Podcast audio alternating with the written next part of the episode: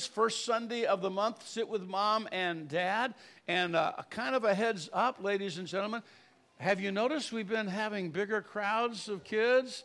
And uh, so here's what we're going to be doing for our older class right now. We're, we're going to have the cutoff at fifth grade. So it'll be second through fifth grade starting next week. Uh, and the sixth graders will be in here because they can understand what the preacher's saying, and they can understand how to apply biblical truths. So uh, we will have them in here uh, from that point on. I want you to turn to Romans chapter 12, verse 10, the verse that you have on the cards that we're passing out. We have a very serious crisis in America today when it comes to this idea of in honor preferring one another. We have, we have several crises, and they seem to be ongoing. We, we're in politically difficult times. We're in, uh, if I can use the term, religiously difficult times. We're in economic kind of turbulent times. Everything's up, and yet the debt is also up. And you kind of wonder what's going to happen in the future.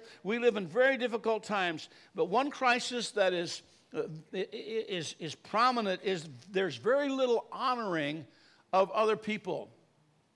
Uh, the police, uh, Tom and, and, and, others of you in law enforcement, I, I don't envy you having to go to work in today's environment when, you know, when I was taught, uh, you see a policeman, you comply, you respectful, you, and I was so happy to hear my son say the other day, you know, he, he said, you know what? If I get stopped or when I get stopped, it's like, yes, sir, or yes, ma'am. And, uh, you know, it's po- totally polite and, and no challenging. And uh, he recounted some of his friends, the way that they would treat police. And uh, I, am just, you know, I think that's just, it's not only the right thing to do, it's the smart thing to do because they have a gun. Yeah and you can't outrun a bullet. You know what I mean? So, it's the Border Patrol and ICE agents and DEA and anybody, California Highway Patrol. It just seems like there's very little respect, and it ought not be that way. Very little respect for teachers in the classroom. I have seen, uh, maybe you have, news uh, shows present some of the difficulties in, in the classroom of trying to keep order with an unruly student body who have no respect for the teachers. Politicians, I don't need to tell you about that. That's an ongoing thing. Pastors, very little respect for, pa- in the light of uh, all of the sexual improprieties and the sexual abuse and, and other things running off with um, church money and different things like that. There's, there's, not the same respect for the clergy that there used to be back. Um, I, got, I got out some stuff from my, uh, my archives, I guess. And I had a church membership thing from 1953 three, I think it was, baptism uh, at the First Baptist Church in Chicago Heights, Illinois. And, uh, and you know what? At that point, I mean, the pastor was like, everybody respected the pastor. And you all do. I appreciate that here, but, but there's not a lot of respect for the clergy in general. Um, parents are not, they're disrespected. In the Vons, some of the things you see going on with the kids in the Vons, you just want to walk over and Can't go there. All right, so parents, children, siblings, spouses, lack of respect for God, people saying things as if they were defying God. I, I, I can't imagine defying God. I can't imagine that. So, Romans 12 10, under the inspiration of the Holy Spirit, the Apostle Paul said, Be kindly affectioned one to another with brotherly love, in honor, preferring one another. Last week, we touched on the meaning of that verse, and we, as a reminder, to be kindly affectioned means to love each other as we would love a family member. And I know sometimes family relationships are strained, so uh, please see over that and look over that. And it's like, you know, I love my kids, I would die for my kids. I love my wife, I would die for my wife. Uh, don't test me with you, but uh, I mean, blood relatives, uh, they're special and, and we ought to love them. And so, this is the idea that we're to, we're to love other people as we love a blood relative. That, and in honor, preferring one another means to go before as a guide, making the way uh, right for them, all the while honoring that person. To honor means to esteem or to reverence. In my archives, I was digging out, I used to play cornet and I'd go to state competition and play solos, and I found some of my grading, uh, you know, some of the judges grading on, on that.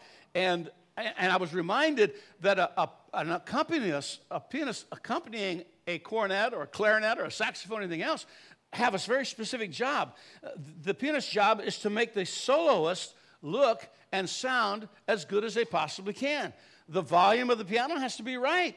If it's overpowering the instrument, the other instrument that's being played, it's not going to work well. The runs and the fill must not overshadow the melody of the soloist's efforts. The accompaniment uh, has to follow the soloist and has to cover a bad note or a, or a miscue, if at all possible. The, the pianist then rejoices when the listeners honor the soloist for a job well done.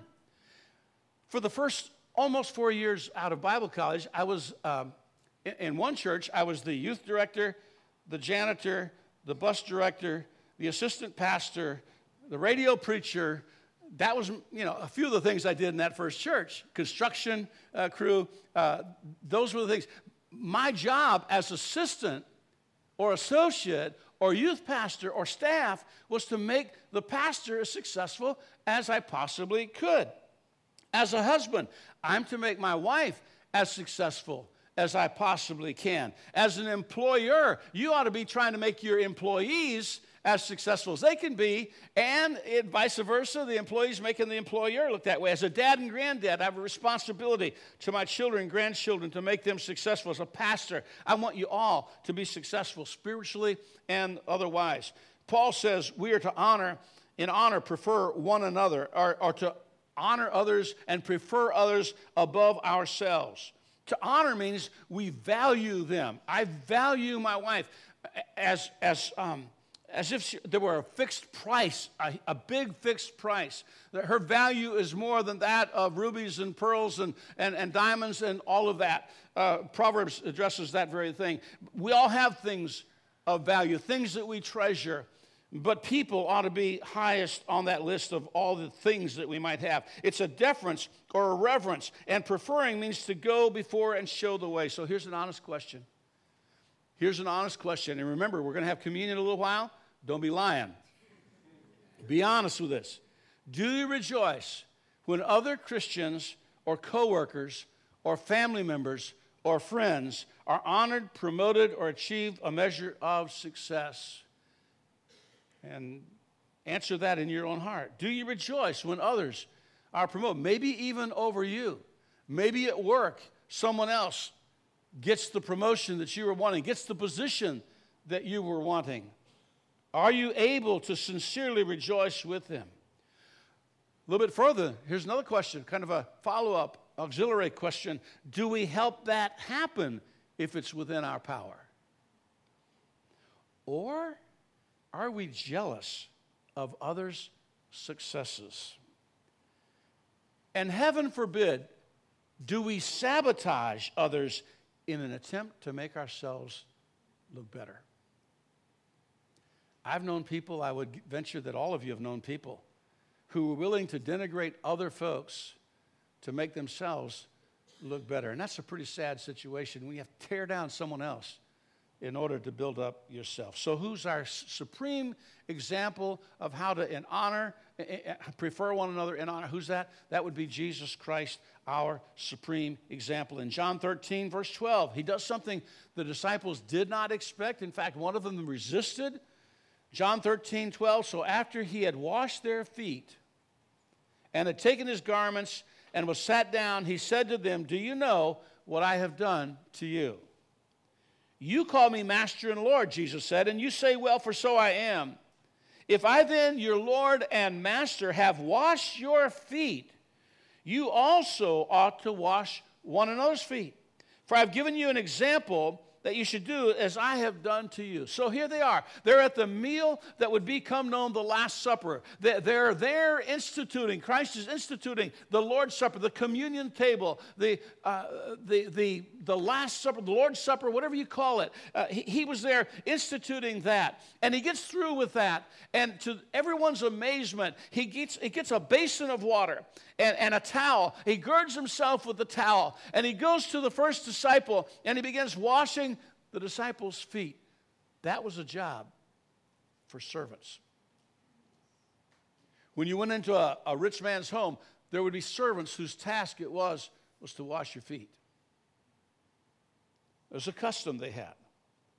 And so Jesus washed the disciples' feet, went from one disciple to the other, to another, to another, to another. This was the job uh, of a servant, and he is our example. Now, some confuse principle with practice, and so they have as one of their ordinances, church ordinances, foot washing.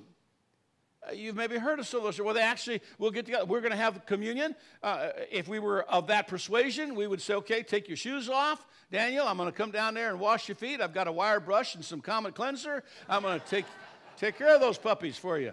And, uh, and I mean, they actually, in the church services, wash other people's feet.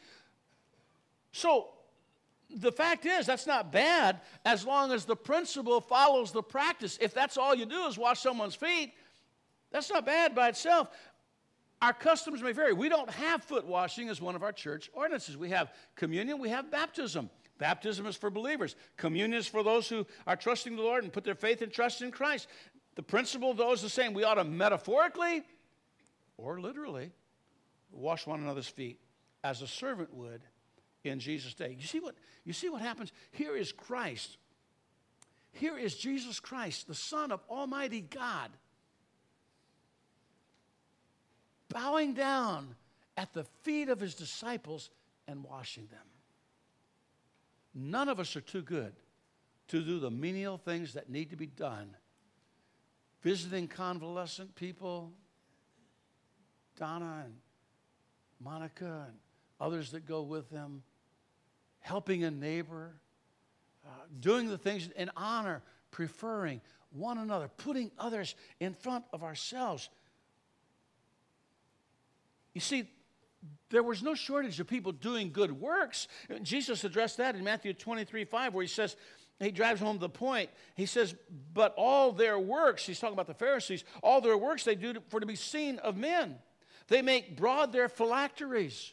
What are the phylacteries? They were, they were pouches or boxes containing scrolls of parchment and scripture that the Jews uh, wrote on, and then they would bind them on their foreheads and on their wrists so that the words of God would be before their eyes, as frontlets before their eyes, is the Old Testament rendering, eh, or on the backs of their hands. They would see them and they would remember these verses of scripture that they had written down. They were originally called places of preservation in the English, places of preservation because they would help the Jews to keep the laws that they've written down in those little boxes on their forehead and on the back of their hand.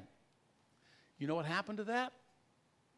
It became so common, it became so ordinary, it became something different, it became like a lucky charm or an amulet it's like I've got this, I've got this thing that'll preserve me from evil. If I wear this on my hand, if I wear this on my head, then I'm going to be protected from evil. But he says they, they make broad their phylacteries. They, they make these oversized phylacteries, and they enlarge their borders, the ribbons or the tassels that they would sew on the bottoms of their, their robes that uh, would, would speak of their holiness and their dedication to God. And, and they would they love the uppermost rooms of the feast, and the chief, the best seats in the synagogue synagogue. And greetings in the market to be called him in, Rabbi, Rabbi. And then he says something very strange. How many of you have a father? Let me see your hands. How many of you have a father? It's almost everybody. Okay. I mean, some are not here any longer. I understand that. But I think everybody had a father at some point in time. He says, Call no man father upon earth, for one is your father which is in heaven, neither be ye masters, for one is your master, even Christ. Well, that used to kind of, I thought, what does that mean? You're not supposed to call your dad father? In Hebrew, the Rahabi, or, and I probably didn't say that right, Rahabi, means a great one, a chief, or a master, and he was introduced as a title into the Jewish schools under a threefold form. There was a progression. Rab was the lowest honor of degree, just the rab.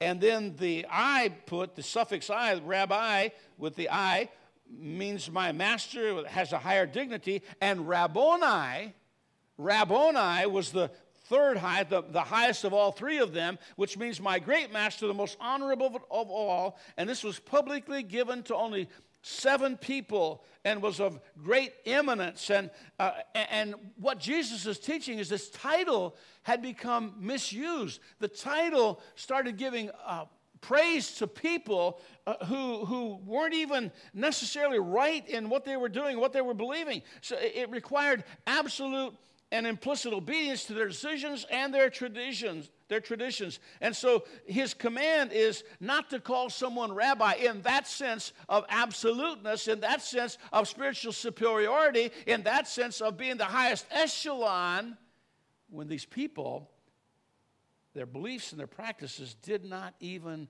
coincide. And then jesus says but he that is greatest among you shall be your what? Servant he that is greatest among you will be his servant, and whosoever shall exalt himself shall be abased, and he that shall humble himself shall be exalted. Here's a rule of thumb, members and visitors of First Baptist Church don't exalt yourself, don't promote yourself, don't lift yourself up, lift up others. Paul has an application this way, and we've studied this before in Philippians chapter 2, verse 5. Let this mind be in you, which was also in Christ Jesus, who being in the form of God, the Greek word for form, morphe, in the form of God, which means exact replication, which means identity. It doesn't mean like God, it means God. He was an exact replication of God uh, no one could be in the form of God who was not God, okay? So this morphe is a specific word.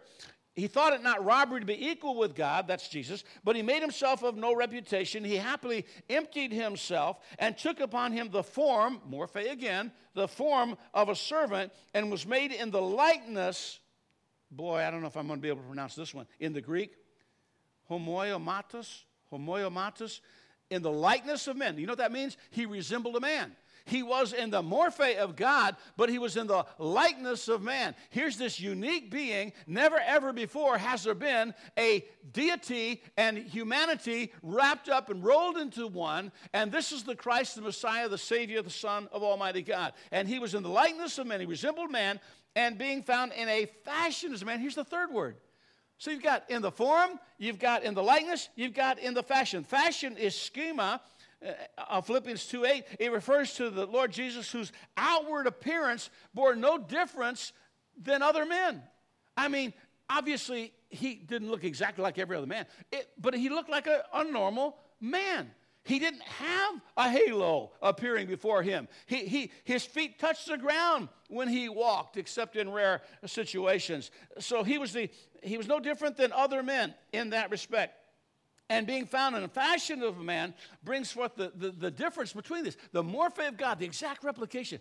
Jesus is god. He was god. He always will be god. God is one person uh, is one god in three persons three manifestations. How can we understand that? How can one be three and three be one? That doesn't make sense. Sounds like new math and there's no perfect way to illustrate that. I'm, I'm one person. I am, I am son to my parents. I am father to my children. I'm a husband to my wife. And those three different relationships, they're, they're different relationships, but I'm one person.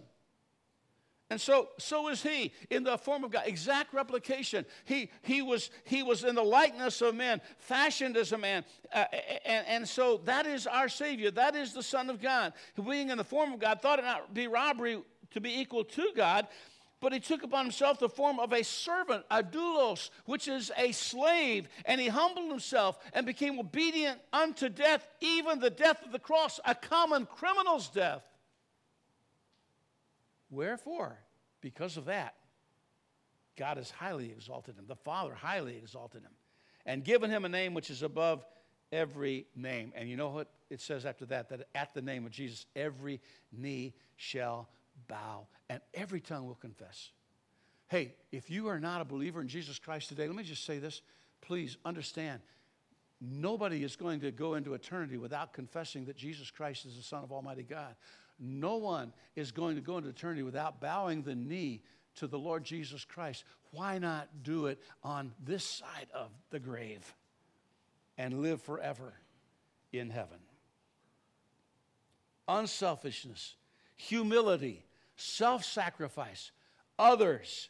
This is God emptying himself, becoming like us in order to save us. The founder of our faith doing this, how much more should we do this? Humble ourselves now. Later comes the exaltation. Later comes the reward. Later comes eternity. And by the way, if we do get any crowns or jewels in our crowns in heaven, guess what we're going to do with them? We're not going to prance around in heaven wearing the crowns. We're going to take them and lay them at Jesus' feet. Because, because I, I, I'm not capable of doing anything good without the help of the Holy Spirit of God humbly serve. Paul understood this principle. How can we apply the principle today then? This idea of in honor, preferring one another. Evaluate your attitudes toward others. A couple of real probing things here. Do you purposely honor others above yourself? When they're talking about their accomplishment, do you feel like you have to counter them with your accomplishment? Or do you purposely honor them? If so, when do you do that? And where? Can you think of a time? Second question Do you show sincere appreciation for others? Sincere appreciation for others. How do you do that? This is a big one. This is not done, and this next one is not done in the world very much. Do you deflect praise when it's directed at you? Passing it on to others. It's easy when people are saying good things about us just to absorb that in it, take it in like a sponge. Just, yeah, yeah, yeah, a little bit more. Here's here a bit more of that. Deflect it. Last of all, do you look for ways to serve those around you? Do you get that basin out, that towel? Do you bow before them and begin to wash their feet, metaphorically? If it's difficult for us to compliment others and enjoy their successes, we need to take a serious inward look because we're not in honor preferring other people. We're not in honor putting others before ourselves. Are we insecure? If so, learn Philippians 2, 3, and 4. Memorize the passage, understand who we are in Christ. Let me give you this poem and we'll be through. Lord, make me an instrument of your peace. Where there is hatred, let me sow love. Where there is injury, pardon. Where there is despair, hope. Where there is darkness, light. Where there is sadness, joy. O divine Master, grant that I may not so much seek to be consoled as to console, to be understood as to understand, and to be loved as to love. For it is in giving that we receive in pardoning that we are pardoned. It is in dying that we are born to eternal life. In honor, preferring one another. It'll revolutionize your home, it'll revolutionize your workplace.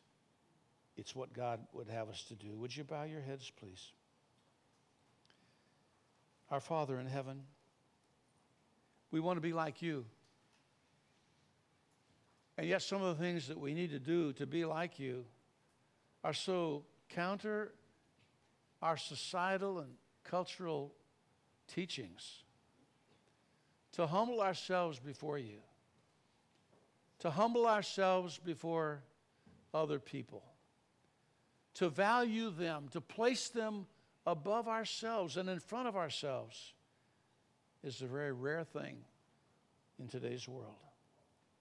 But I pray, God, that you would help us to be that kind of Christian. With every head still bowed, if you're here this morning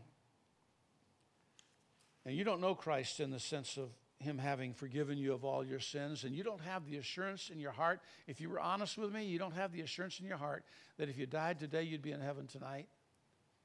Maybe you don't even know if there is a heaven. Maybe you don't know who Jesus is, really.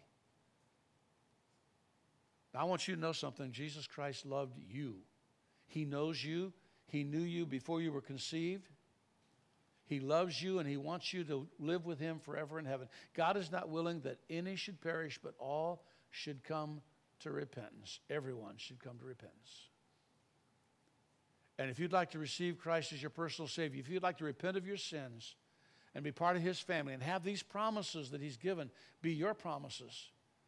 Right where you're seated, would you, would you turn your heart toward Him? Would you ask Him to come into your life, to save your soul, to forgive you of your sins, to help you to repent of the sinful things you've said and done and places you've gone? Would you trust Him right now? And I know that a prayer is not a magic abracadabra, please and thank you type thing, but just as a way of guidance, if that's your desire, would you pray something like this Dear God, I recognize that I'm unworthy. I recognize I'm a sinner. And I know one day that I'm going to pass away, I'm going to die. But I'm not ready to meet you yet because of sin in my life. So, Lord, I ask you, please forgive me of my sin. I'm weary of them. I'm weary of the burden and the shame and the guilt.